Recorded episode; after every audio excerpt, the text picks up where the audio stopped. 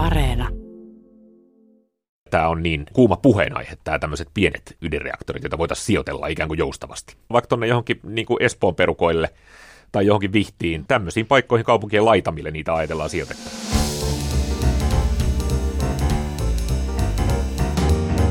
Mistä maailma puhuu, puhuu siitä, mitä mieltä ydinvoimasta oikein pitäisi nykyään olla. Monella on ydinvoimasta ehkä hyvin voimakas mielipide. Se on toisaalta hirveän pelottavaa, mahdollisesti todella tuhoisaa ja kauhean lopullista. Toisaalta taas se voi olla ainoa mahdollisuus tuottaa tarpeeksi energiaa ilman kasvihuonepäästöjä. Ydinvoima on tällä hetkellä myös paljon uutisissa. Ukrainan Zaboricessa puhutaan ydinvoimalla onnettomuuden kasvavasta riskistä ja toisaalta meillä Suomessa otetaan parhaillaan käyttöön uutta ydinreaktoria. Ylipäätään energia kiinnostaa meitä enemmän kuin vuosiin. Venäjän hyökkäyssota nostaa sähkön hintaa, sen varmaan kaikki meistä ovat jollain tavalla kokeneet. Ja sitten on tietenkin se yksi koko ajan paheneva ongelma, eli ilmastonmuutos. Mitä maailma ajattelee ydinvoimasta? Mitä te ajattelette ydinvoimasta? Me ei tietenkään tässä podcastissa muodosteta mielipidettä kenenkään puolesta, vaan tarjolla on jälleen tiukka paketti faktaa ja ääneen ajattelua. Minä olen Jenny Matikainen. Mä nappasin tänne studioon mun kanssa taloustoimittaja kautta EU-hahmo Janne Toivosen, joka kävi toissa viikolla ydinjätteen loppusijoituspaikassa Olkiluodossa. Se on siis sellainen melkein puolen kilometrin syvyinen, voisiko sanoa luola tai kuilu, jonne Suomen ydinjätteet aiotaan haudata. Sä Janne, sä oot siinä, niin sä löysit sieltä kuitenkin ilmeisesti ulos. Mä löysin ulos. Mä sanoin, että ulos löytäminen sieltä oli helpompaa kuin löytää sisään tänne sun studioon, erityisesti nyt kun Yleisradiossa on remontteja käynnissä. Niin täälläkin oli melkoiset onkalokäytävät, mitä pitkin tässä äsken tuli, mutta tota, joo, kävin ja löysin tieni ulos ja oli hyvin erikoinen ja ainutlaatuinen paikka tavallaan tuossa on vähän pelottavia vertausten paikka, kun ruvetaan puhumaan ydinjätteen loppusijoituspaikasta ja yleisradiosta, mutta sä kerroit tästä juttukeikasta silloin, niin mä aloin miettiä, että miten ajatus ydinvoiman riskeistä on jotenkin vuosien aikana muuttunut. Et jossain vaiheessa puhuttiin nimenomaan siitä, että mihin tämä ydinjäte laitetaan, koska siitä ei päästä eroon. Sitten silloin Fukushiman ydinvoimaonnettomuuden aikaan puhuttiin tämmöisestä, niin kuin, että riski olikin se, että entäs jos tapahtuu katastrofi yhtäkkinen, esimerkiksi jostain luonnonvoimaan, luonnon katastrofiin liittyen. Ja nyt sitten on taas tullut tämä sota. Eli Ukrainan Zaporizhian ydinvoimala, jossa on venäläismiehitys, niin voisiko siellä tapahtua jotain vahingossa tai voisiko kaikkein kamalimmillaan siellä tapahtua jotakin tahallista. Mitä sä ajattelet tästä, että, että meidän ajatus ydinvoimasta elää koko ajan? Niin, se on semmoinen selvästi ajassa liikkuva ilmiö, eli ydinvoimasta on innostuttu aikanaan, kun se on keksitty sotien jälkeen ja tajuttu, että on tulevaisuuden energiamuoto, josta saadaan hillitön määrä energiaa pienestä määrästä polttoainetta. Ja sitten tietysti on tullut turbulenssia suuntaan ja toiseen, pieniä onnettomuuksia, viimeisimpänä Fukushima, joka romautti ydinvoiman voiman suosion ja sai aika monet maat ainakin ainakin pohtimaan ydinvoimasta kokonaan luopumista. Ja nyt ollaan taas ihan uuden äärellä, eli nyt ollaan taas tämmöisen renessanssin äärellä, kun huomataan nimenomaan se, että, että ilmastonmuutoksen torjumiseen on hyvin vähän keinoja, koska ei olla valmiita pistämään siihen lisää muita paukkuja, jolloin ydinvoima näyttäytyy oikeastaan ainoana mahdollisuutena, millä me saadaan päästöt alas. Ja että tämmöisen realismin kautta tietyllä tavalla ydinvoima on nyt sitten renessanssin kynnyksellä. Niin tästä on luvassa jossain määrin, no realismia on luvassa, mutta myös tietyllä tapaa filosofista ajattelua ydinvoiman tulevaisuudesta. Mutta kerro nyt ihan eka, että millaista siellä luolassa oikein oli? Musta se kuulostaa niin paikkana aika, en mä tiedä, jotenkin futuristiselta ehkä. Futuristinen on täysin oikea sana. Vaikka tietysti niin kuin kysymyksessä on arkinen kaivos. Mäkin olen käynyt useissa kaivoksissa Suomessa ja ne näyttää just tolta. Sinne menee semmoinen loivasti alaspäin viettävä ajoramppi jota pitkin ajetaan tavallisella tila, tila-autolla alas, eli siihen ei liity välineistöltään mitään eksotiikkaa. Mennään, ajetaan sisään kallioluolaan. Mutta sitten kun siellä ollaan siellä loppusijoitussyvyydessä 450 metrissä, niin, niin onhan se hyvin outo paikka, koska sitten siellä tietyllä tavalla aika ja tila karkaavat. Ollaan jossakin niin kuin miljoonia miljoonia vuosia sitten syntyneen peruskallion sisällä paikassa, joka on ollut sellaista hyvin pitkään – ja joka tulee olemaan samanlaista hyvin pitkään. Ja sinne haudataan jotain ihmisen tekemään. Se, hau, se hauta, hyvin mystinen paikka. Oikeastaan mitään ääniä ei kuulu. Ainoat valot tulee tietysti siitä, mitä ihminen on sinne asentanut. Harmaata kalliota joka puolella. Vähän vettä tippuu. Ja vähän kun sä kirjoittaisit runon tästä asiasta, alkoi kuulostaa jo sen verran kuvainnolliselta. Eiköhän tässä esikoiskokoelman aineksia ole, jos otetaan nämä filosofiset, filosofiset aspektit vielä mukaan. Niin niin tuossahan on kiinnostavaa nimenomaan se, että se on joku paikka, jonka on tarkoitus olla olemassa aivan käsittämättömän pitkään. Ja ikään kuin se, että minusta on kiinnostavaa, että kuinka ydinvoimaan liittyy tämä sama kysymys siitä, että ongelman siirtämisestä tuleville sukupolville, mikä liittyy myös kasvihuonepäästöihin. Mutta siis pysyäkseni hetken vielä faktoissa, niin onko tänne luolaan siis tarkoitus laittaa vaan Suomen ydinjäte ja kuinka paljon sinne on sitä oikein menossa? Luolaan on tarkoitus laittaa nykyisten ydinvoimaloiden, eli Loviisan kahden reaktorin, Olkiluodon kahden reaktorin ja nyt sitten kohta mahdollisesti ehkä käyttöön otettava Olkiluodon kolmosreaktorin jätteet. Sitä varten periaatepäätös on tehty, että ne haudataan sinne eikä mitään muuta. Kalliohan ei lopu tohon, eli siellä on mahdollisuus louhia lisää käytäviä, mihin asti, millaista kalliota siellä on vasta, sopiiko se siihen, kuka tietää. Mutta kyllähän tietysti ajatus varmaan on se, että jos Suomeen tulee lisää ydinvoimaa, niin totta kai sitten pohditaan yhtenä vaihtoehtona sitä, että kun kerran tuollainen valtava onkalo on jo louhittu kallioon, niin sitä käytettäisiin sitten myös uusille ydinjätteille.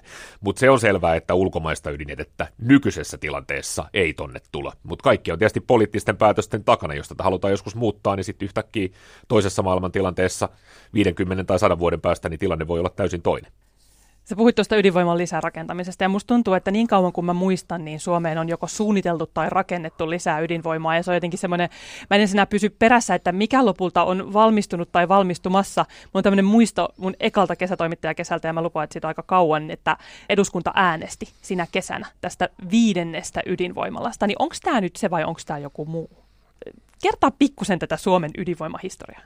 Niin, siis aikanaanhan äh, on tilattu Neuvostoliitosta Loviisan kaksi ydinreaktoria, koska Neuvostoliitosta piti tilata asioita. Sitten kun haluttiin olla myös länttää, niin tilattiin lännestä kaksi ydinreaktoria, jotka ovat Olkiluodossa eli Eurajoella. Ja nämä on se Suomen ydinvoiman perusta. Nyt sitten Olkiluotoon on tehty viides reaktori, eli kaksi ydinvoimalaa, viisi reaktoria sitten kun Olkiluoto kolme ryhtyy toimintaan. Piti tulla Fennovoiman uusi reaktori tuonne Pyhäjoelle, venäläistoimitteinen ei tule. Tuleeko jotain muuta, ei tiedetä, mutta mut kyllä, siis se viides, ikään kuin viides ydinvoimala, eli viides ydinreaktori, mistä puhutaan, niin se on Olkiluoto kolmonen, ja sitten kaikki nämä jätteet niin on sitten tarkoitus haudata onkaloon. Ja se viides on aukeamassa. Siitä on ollut uutisia vähän, että aukeaa, ei aukea, aukeaa. Milloin se aukeaa, Janne? Jaa, kuka tietää. Tota, tota.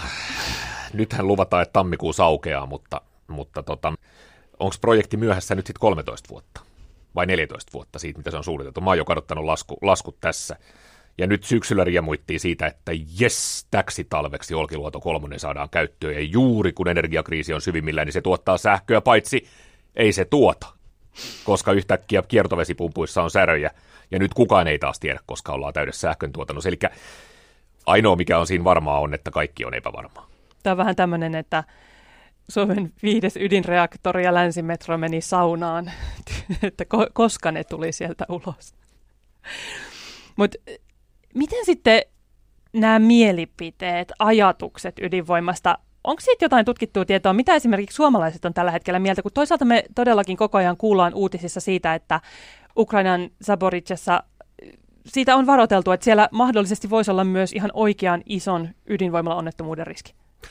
Niin, jos ajatellaan, että Saporiciassa jotain, jotain tapahtuisi sille ydinvoimalalle, niin voidaan olettaa aika hyvällä varmuudella, että saman tien ydinvoiman suosio Suomessa lähtee laskuun ja hyvin selvästi. Eli aina ydinvoiman kanssa, kun on kysymys niin isojen riskien energiamuodosta, niin aina, jos tapahtuu jotakin maailmalla, jotakin pahaa, tapahtuu Chernobyl, tapahtuu Fukushima, tapahtuu Three Mile Island, tapahtuu jotain muuta, niin se vaikuttaa saman tien globaalisti ydinvoiman suosioon, ja tässä on ihan sama juttu.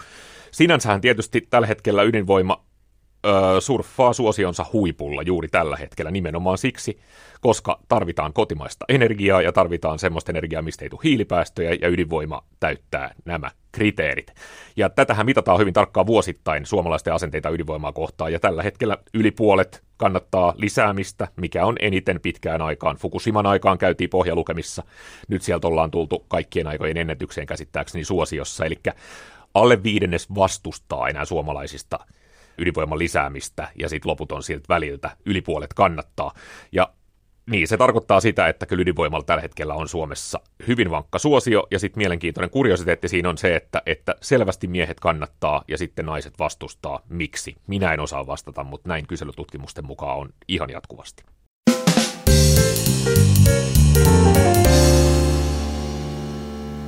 Miten sitten sä liikut EU-piireissä, jos näin nyt voi sanoa, tai ainakin kovasti luet asioista ja juttelet asioista, joista, jotka liikkuu EU-piireissä, niin mikä, on, mikä EU-ssa, jos puhutaan Euroopan maista, niin onko siellä tämmöinen samanlainen ilmiö kuin meillä Suomessa?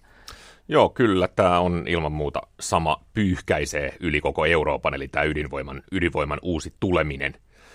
Öö, tietysti suomalaiset on Keski-Eurooppaan verrattuna siinä mielessä insinöörikansaa, että me ollaan auktoriteettiuskovaisia, me uskotaan siihen, että, että kyllä viranomaiset ho- hoitaa sen, että että että jos me avataan ydinvoimalla ja se synty, sieltä syntyy vaarallista ydinjätettä, niin kaikki on niin kuin hallinnassa ja no problem, että me hoidetaan tämä asia. Kun sitten taas vaikka ajatellaan Saksaa, missä on ollut niin kuin voimakas ö, ydinsodan pelko meihin verrattuna, kylmän sodan aikana, joka, on vastu, tai joka vaikuttaa edelleen siihen ydinvoimakielteisyyteen, mikä siellä on ihan toista luokkaa kuin Suomessa.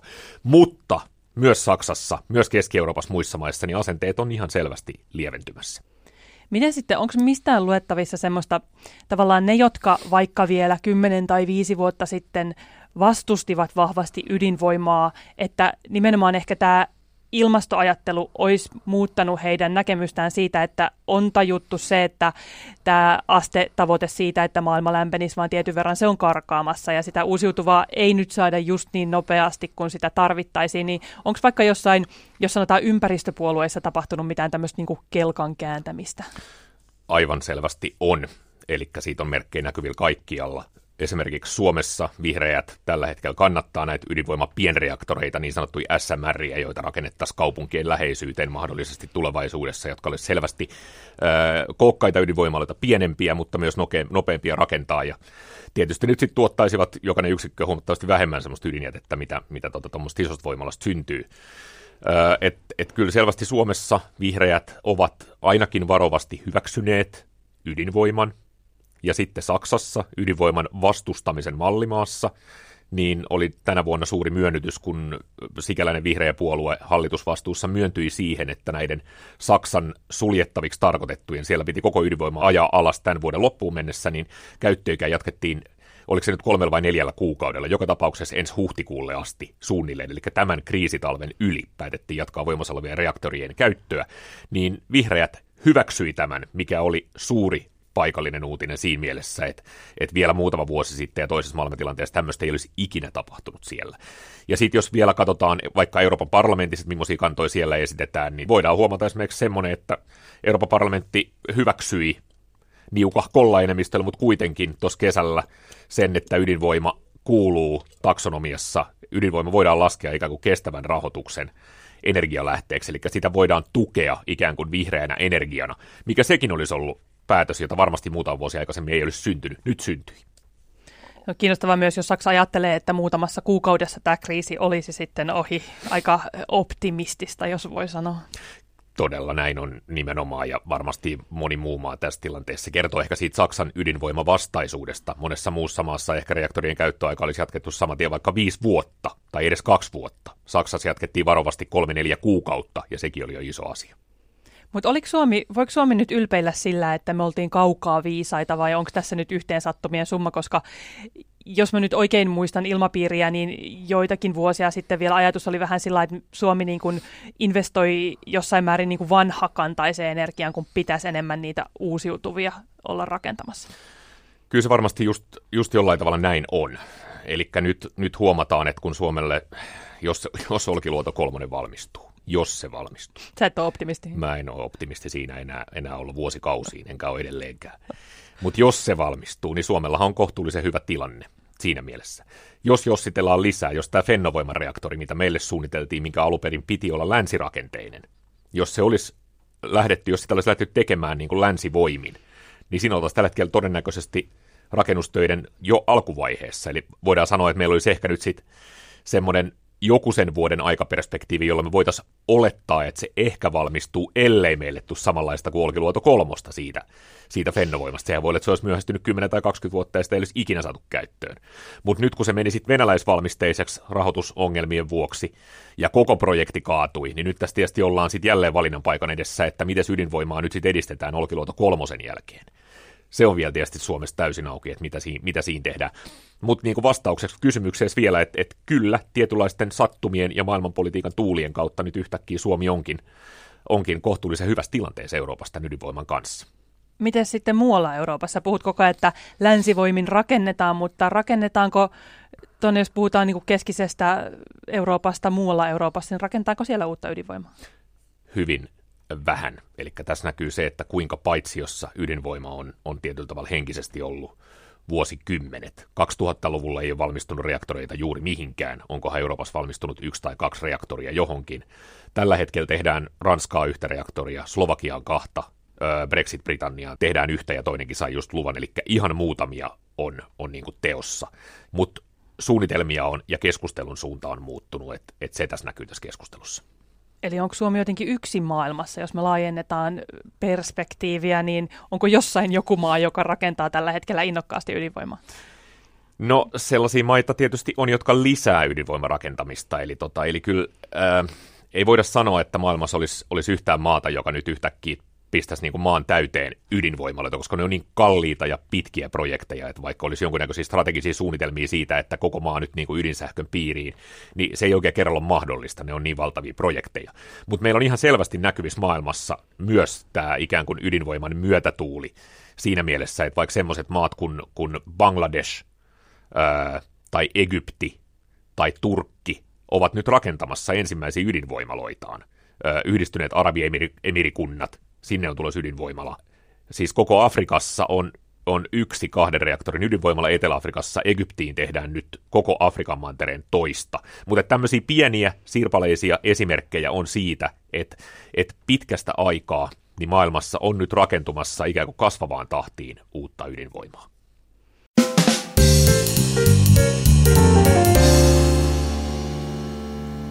Millainen sitten voisi olla ydinvoiman tulevaisuus? Kaikki energiassa tapahtuu koko ajan innovaatioita ja asiat muuttuu, mutta sä just sanoit tuossa, että ne on sellaisia pitkäaikaisia jättiläisprojekteja, mutta onko tämä se ydinvoiman kuva myös tulevaisuudessa vai mihin suuntaan se on menossa? Kaikki puhuvat tällä hetkellä tästä SMRstä, maagiset kolme kirjainta, jotka tarkoittavat siis tämmöisiä pieniä ydinvoimaloita, pieniä ydinreaktoreita, jotka ovat rakenteeltaan ja ratkaisuiltaan huomattavasti kepeämpiä kuin mitä tämmöiset isot ydinvoimalat. Tämä on tämmöinen äh, vielä ikään kuin kehitystyönsä lopussa oleva teknologia, kansainvälisen ydinenergiajärjestö IAEAn mukaan tämmöisiä konsepteja on kehitteillä tai jo osittain nyt hyväksyttykin. Esimerkiksi Yhdysvalloissa yksi konsepti saa juuri hyväksynnän, että tämmöistä voidaan ruveta, voidaan ruveta tekemään, se niin kuin sallitaan. Niin tämmöisiä on 50 suunnilleen erilaista ympäri maailmaa. Eli se tekniikka on vielä hyvin kirjavaa, mikä on tyypillistä tämmöisellä alkuvaiheen teknologialle, jota ei ole vielä käytössä. Mutta koska isoissa ydinvoimaloissa on juuri se ongelma, että ne valmistuu joko 10 vuoden päästä tai 15 vuoden päästä tai ei koskaan niin sitten tämmöiset pienet ydinreaktorit, niin ne vois valmistua ehkä lähtökohtaisesti 5-10 vuodessa. Niitä voitaisiin sijoitella tuonne kaupunkien lähelle, ne vois tuottaa ikään kuin kaupungeille sähkön lämmöntuottotarpeeseen, erityisesti sähkön tuottotarpeeseen, niin niistä voisi olla apua siinä. Eli tämmöisenä ikään kuin nopeahkona vastauksena ilmastonmuutokseen ja sitten tämmöisten jättimäisten mastodontti-ydinvoimalaprojektien vastapainona, niin nyt sen takia tämä on niin niin kuuma puheenaihe, tämä tämmöiset pienet ydinreaktorit, joita voitaisiin sijoitella ikään kuin joustavasti. Hanasaaren ydinreaktori. Kyllä, juuri näin. Hiilikasan tilalle, niin sinne vaan, sinne vaan ydinreaktori, niin tämä on ehkä Hanasaari paikkana on sellainen, että se on vähän liian keskeinen ydinreaktorille, kun ollaan tämmöisen suomalaisittain metropolin ytimessä. Mutta sitten jos ajatellaan vaikka tuonne johonkin niin kuin Espoon perukoille tai johonkin Vihtiin tai jotain tällaista, niin tämmöisiin paikkoihin kaupunkien laitamille niitä ajatellaan sijoitettavan älkää vihtiläiset nyt säikähtäkö, Jannella tuskin on mitään sisäpiiritietoa tästä, että arvalla taisi mennä. Mutta mä mietin, että Et sitä, että kuitenkin se ydinvoiman vastustaminen on osittain perustunut myös siihen, että myös sen niin uusiutuvan korvaavana, että tavallaan me sidotaan sitten kätemme ja just tämä, että vaikka ne toisinta pieniä reaktoreita, niin kuitenkin ne rakennetaan ja niihin sijoitettaisiin. Ja että se niin kuin osaltaan ehkä hidastaisi sitä uusiutuvan rakentamista, mutta eikö nimenomaan EU-ssa ydinvoima nyt hyväksytty jollain tavalla ainakin joskus siirtymäajaksi tällaiseksi niin kuin vähän paremmaksi energiaksi vai hyväksyttiinkö se nimenomaan tosi hyväksi energiaksi? Avaa vähän tätä. Niin, no se liitettiin tähän niin sanottuun taksonomiaan, eli energiamuotoihin, joille voidaan maksaa ikään kuin kestävien energiamuotojen rahoitus, rahoitustukea. Ja ydinvoima sekä maakaasu hyvin ristiriitaisesti, joka on fossiilinen energia, otettiin tähän mukaan siksi, koska juuri siirtymävaiheessa nyt tarvitaan tukea tukea näille energiamuodoille. Mä voin kuvitella, että ydinenergian osalta tämä päätös oli varmaan hiukan tietyllä tavalla niin pitkäkatseisempi kuin tämä maakaasun, joka selvästi on vain niin väliaikainen energialähde nyt tulevien kymmenen, vuosi, kymmenen vuoden ajaksi jos kaikki menee niin kuin suunnitellaan. Mutta, tota, mutta tilanne Euroopassa on se, että ö, ydinreaktorien keski-ikä Euroopassa on, on vanha. Se on yli 30 vuotta EU, EU-komissaari Kadri Simpsonin mukaan. Ja koska meillä on niin vanhoja ydinvoimaloita, ydinreaktoreita, niin se tarkoittaa, että niitä pitää päivittää, eli käyttöikää pitää jatkaa, tai sitten rakentaa kokonaan uusia ää, niin, että ne olisi käytössä 2030-luvulla, eli eli hyvin pian. Sen takia EU:ssa halutaan nyt ohjata rahoitusta, investointirahaa, tukea ydinvoimahankkeisiin, jotta saadaan päivitettyä tätä Euroopan kylmän sodan aikaista ydinvoimalla kantaa uudemmaksi, koska muuten ne vanhat voimalat vääjäämättä niin kuin lahoaa käsiin. Onko tässä nyt sitten jotenkin niin, että ilmastonmuutos on tässä se suurempi pelko kuin vaikka nyt tämä, toki niin kuin Venäjän hyökkäys Ukrainaan on uudempi uhka, se on ilmestynyt tässä mittakaavassa meidän ymmärrykseen vasta tämän vuoden aikana, mutta mä meinaan siis sitä, että, että näetkö sä, että kun ydinvoimalasta on jollain tavalla siellä tehty vähintäänkin pelon kautta ase, sen kautta ase, että ikään kuin me voitaisiin tehdä jotakin, tai ainakin ihmiselle syntyy se pelko siitä, että jotain siellä voisi tapahtua, ja taas Ukrainassa voisi olla Euroopassa jälleen, tarkoitan nyt Tsernobylin jälkeen, ydinonnettomuus, niin voiko nämä nyt sitten sotkea kaikkia tätä, mistä sä äsken just selitit?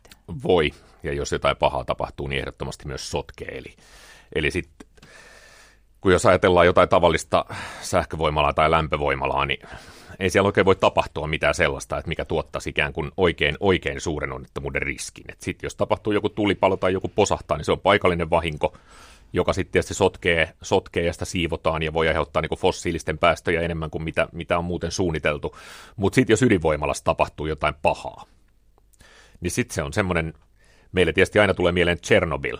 Sen ei tarvitse olla Chernobyl, koska sitten taas esimerkiksi Fukushiman onnettomuus kymmenen vuotta sitten Japanissa, niin sen lopulliset vaikutukset loppujen lopuksi olivat kohtuullisen pienet. Eli muutama sata tuhat ihmistä evakuoitiin, tämmöisiä niin kuin säteilyn aiheuttamien syöpien lisääntymistä ei ole havaittu.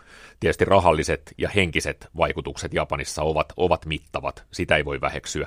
Mutta kuitenkin, jos ajatellaan, että Fukushima sai, sai monet maat luopumaan tai ainakin harkitsemaan ydinvoimasta luopumista, niin siihen nähden, mitä tapahtui, niin ne vaikutukset olivat jättimäiset.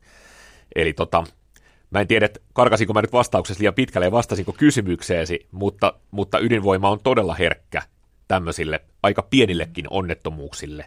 Enkä todellakaan halua sanoa, että Fukushima oli pieni onnettomuus, se oli varmasti keskisuuri onnettomuus, mutta kuitenkin ihmishengillä mitattuna niin se oli pieni onnettomuus, koska tota, ei, ei ole niin kuin, kuolemantapauksia ei, ei ole nyt sit pitkällä aikavälillä aiheutunut öö, maailman terveysjärjestön mukaan, niin, niin ydinvoima on sillä tavalla hirveän suhdanneherkkä energiamuoto. Eli me ei koskaan voida varmuudella sanoa, että mikä ydinvoiman suosio tulee olemaan kymmenen vuoden päästä. Nyt voidaan tehdä suunnitelmia, ja ne on hyvin pitkäjänteisiä ja johtavat kauas tulevaisuuteen, ja pistetään miljardeja ja miljardeja kiinni. Mutta sitten voi olla, että tapahtuu jotakin 50 vuoden sisällä, joka muuttaa, ja niin, muuttaa paletin ihan täysin. Niin mietin just sitä, että toi tosi kiinnostavaa, mitä sanoit, ei haittaa vaikka vähän karkasitkin, koska just noin mä en ollut tollaisia faktoja Fukushimasta kuullut, mutta just tämä Chernobyl-vertaus, että silloin se oli vielä Neuvostoliitto ja tämä tiedonsaanti ja kaikki tämä, joka sitten siellä vaikeutti osaltaan sitä, että, että mitä sitten tapahtuikaan, mutta mietin nyt, jos tämmöinen tapahtuisi sotaa käyvässä maassa alueella, jossa on, on venäläisten miehitys ja toisaalta lähellä rintamaa, niin siinä olisi kyllä varmasti aikamoiset katastrofiainekset siinäkin mielessä, että siellä ei olisi ketään yhtä selkeää toimijaa, joka pystyisi ikään kuin sitten ottamaan hanskat tässä onnettomuustilanteessa. mutta en nyt halua, halua, maalata tällaisia mustia pilviä tietenkään, mutta ehkä jotenkin kysyä siltä kannalta, että onko lopulta olemassa mitään riskitöntä energiamuotoa, koska nyt me oltiin naimisissa Venäjän fossiilisen energian kanssa ja ei sekään riskitöntä ollut ainakaan, mitä nyt katsoo niin kuin kotitalouksien ja kansantalouden ja koko maailmantalouden kannalta.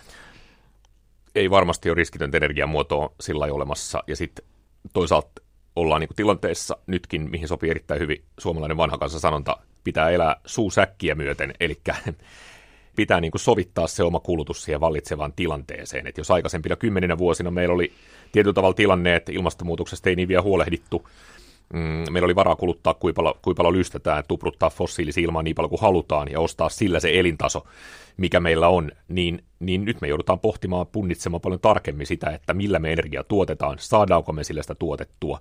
Ydinenergia, nämä projektit on niin vaikeita ja pitkiä, ei ole mikään niin kuin yhtäkkinen ihmelääke tähän, jolla vaan ratkaistaan kaikki. Et tota, ja samoin niin kuin tuulivoima, aurinkovoima, kaikkea tarvitaan lisää, hirveä määrä. Mutta tota, mut, niin, on tosi, tosi vaikea kysymys ja, ja todella semmoinen asia, mitä, mitä ei ole niin kuin helppo ratkaista millään yhdellä keinolla. Mutta musta on jossain määrin, jos voi sanoa taas, otan täältä toisen kielikuvan, hopeareunus tälläkin energiakriisillä, että ehkä mekin, jotka ollaan totuttu siihen, että energia on se, mikä tulee sähköpistokkeesta, niin yhtäkkiä ajatellaan siitä kaikenlaisia muitakin ajatuksia. Ja toki ei ole kiva joutua vaikka pelkäämään ydinonnettomuuden riskiä, mutta meinaan siis sitä, että me tajutaan, että se ei ole jotain just näin, että mitä on riittämättömiin. Et tuntuu, että se ymmärrys ei ole sen pelkän, pelkän ilmastonmuutoksen kautta niin mennyt, mutta nyt me ehkä tajutaan, että aivan tähän liittyy kaikkia tätä ja mun pitää se muistaa, kun mä menen sinne suihkuun tai käytän sitä uunia viidennettä kertaa, niin kuin meillä joskus ehkä kotona saatetaan käyttää. niin, kuin, niin kuin myös meillä kyllä tosiaan toi sähkö tulee töpselistä, joka on musta aina ollut hölmövertaus sikäli, että kaupunkilaiset ajattelisi erityisesti, että sähkö tulee töpselistä. Kyllä koko, koko Suomi on ajatellut, että sähkö tulee töpselistä, koska sitä on tullut ja sitä on tullut halvalla vuosikaudet.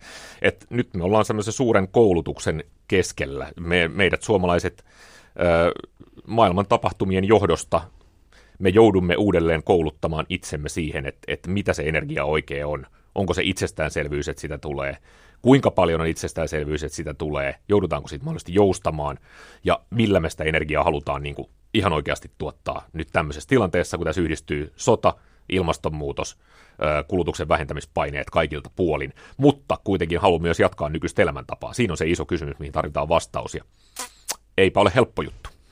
Mä just mietin, että tuleeko ne järjestämään sinne ydinjäteluolaan jotain semmoisia turistikierroksia, koska se voisi olla varmaan myös semmoinen hyvä paikka meidän kaikkien mennä hetkeksi aikaa hiljentymään ja ymmärtämään energiantuotannosta uudenlaisia asioita. Niin, kyllä joo. joo. Ja sitten sit nimenomaan tämä luola on niinku siitä mielenkiintoinen, että siinä tiivistyy jotenkin se konkreettinen kysymys, mitä, mitä säkin olet tässä just hakenut, että kaikilla on niinku seurauksensa, eikä ole ongelmatonta energiaa, että kaikessa on aina niinku jotakin kääntöpuolia.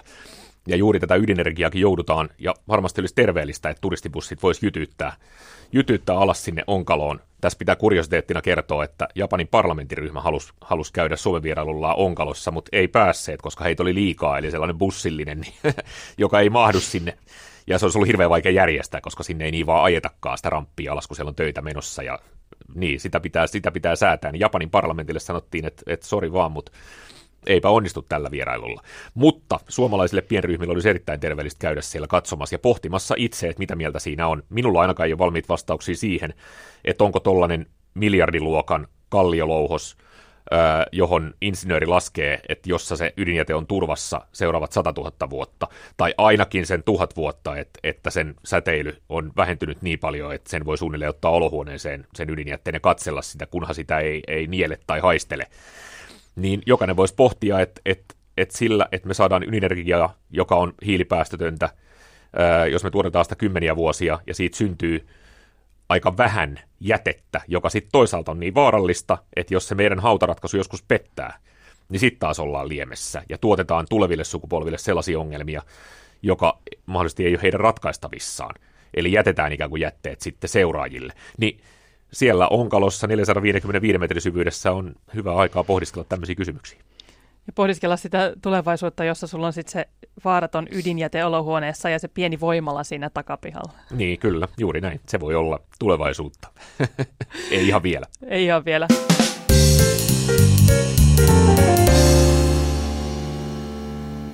Erikoiselta kuulostaa, mutta erikoiset ovat ajatkin. Kiitos taloustoimittaja Janne Toivoselle, joka ryömi sinne onkaloon meidän kaikkien puolesta. Sen keikan satoa on vielä myöhemmin luvassa Ylen sivuilla. Tämä oli Mistä maailma puhuu podcast. Minä olen Jenny Matikainen ja jos olette ehtineet katsoa näitä meidän viime jaksoja videomuodossa, niin laittakaa ihmeessä mulle palautetta, että mitä tykkäätte. Viestiä voi laittaa esimerkiksi sähköpostilla jenny.matikainen.yle.fi tai Instagramissa jenny yle tilille. Kiitos seurasta. Kuullaan taas kahden viikon päästä torstaina.